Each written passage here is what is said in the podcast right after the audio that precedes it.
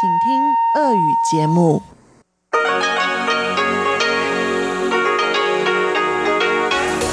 В эфире Международное радио Тайваня. Здравствуйте, дорогие радиослушатели! В эфире Международное радио Тайваня и вас из тайбэйской студии приветствует ведущая Анна Бабкова.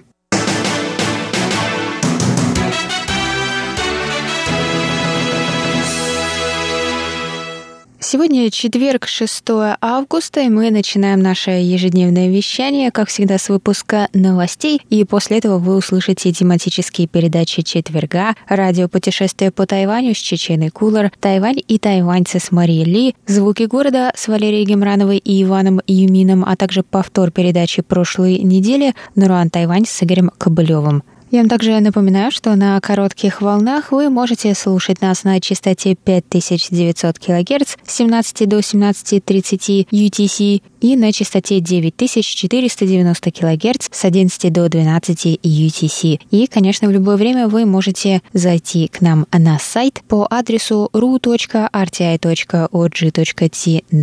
и там прочесть последние новости с Тайваня или прослушать ваши любимые передачи. Также подписывайтесь на нас через подкасты, и если у вас есть какие-либо вопросы или предложения, вы можете всегда связаться с нами через электронную почту русской службы по адресу russ собака rti.org.tw. А теперь давайте к новостям.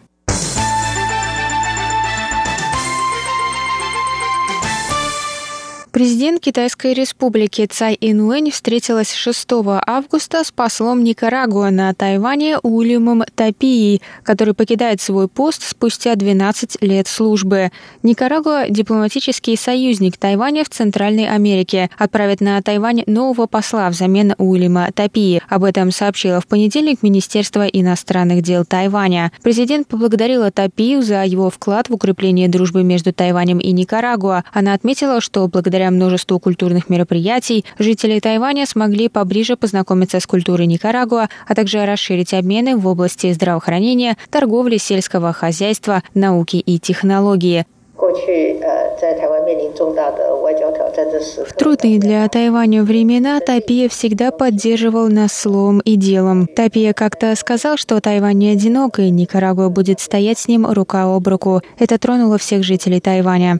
大不了大使的那一句话：“ 台湾并不孤单，我们会跟你们站在一起，更是让所有的台湾人民感到非常的温暖。” сказала Цай.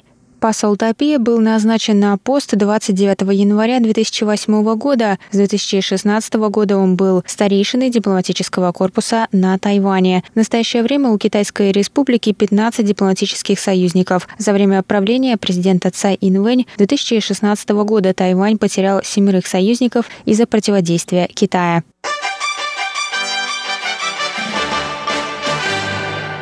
Министерство образования Китайской Республики заявило 5 августа об открытии въезда для всех возвращающихся на остров иностранных студентов, однако позднее отменило это решение в отношении студентов из Китая. Границы Тайваня были закрыты для иностранцев 19 марта из-за пандемии. В последнее время ограничения начали ослаблять, в том числе для студентов. 17 июня на остров разрешили вернуться студентам выпускных курсов из стран пониженного риска заражения. 20 22 июля был разрешен въезд студентам-первокурсникам из этих стран и студентам-первокурсникам из всех стран мира, включая Китай. 5 августа ведомство распространило объявление об открытии въезда для студентов из всех стран, обучающихся в университетах острова, однако почти сразу изменило решение касательно студентов из Китая. Замминистра образования Лю Мэнди выступил в среду перед прессой с заявлением об открытии границ для студентов из всех стран стран, включая Китай.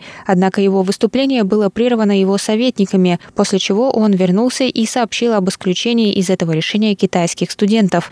Он сообщил, что отмена решения произошла из-за разногласий во мнениях в ведомствах, ответственных за отношения через Тайваньский пролив. На вопросы о связанности решения ситуации с коронавирусной инфекцией в Китае или с напряженностью в отношении двух берегов, Лю ответил, что ведомство продолжит обсуждение этого вопроса и сделают отдельное заявление.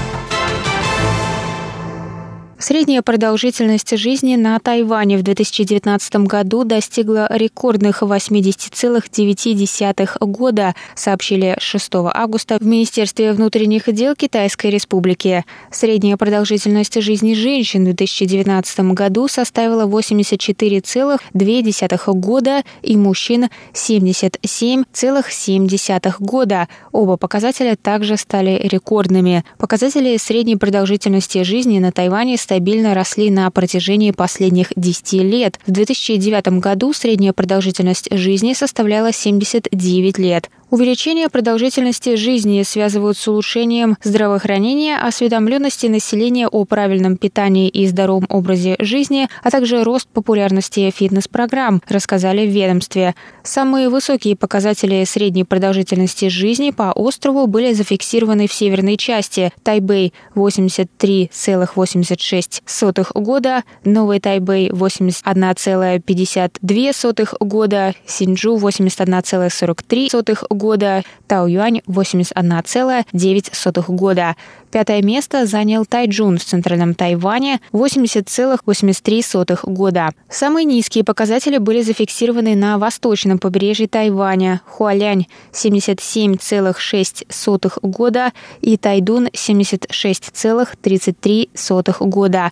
Различия показателей на западном и восточном побережье связывают со стилем жизни населения и доступностью медицинских услуг, однако и этот разрыв показывает тенденцию к сокращению в последние годы. Самый большой скачок продолжительности жизни в 2019 году был зафиксирован именно в Тайдуне.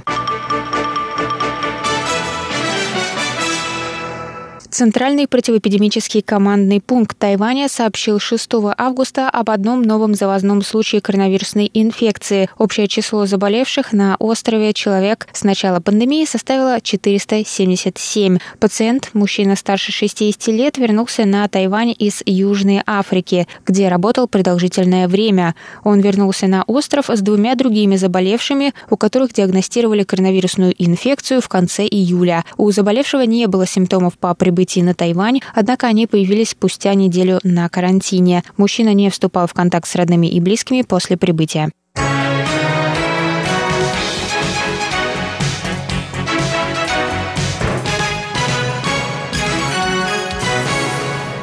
Это был выпуск новостей за четверг, 6 августа на волнах МРТ. Для вас его провела и подготовила ведущая русской службы Анна Бабкова. Далее в эфире тематические передачи четверга, радиопутешествия по Тайваню, Тайвань и тайваньцы.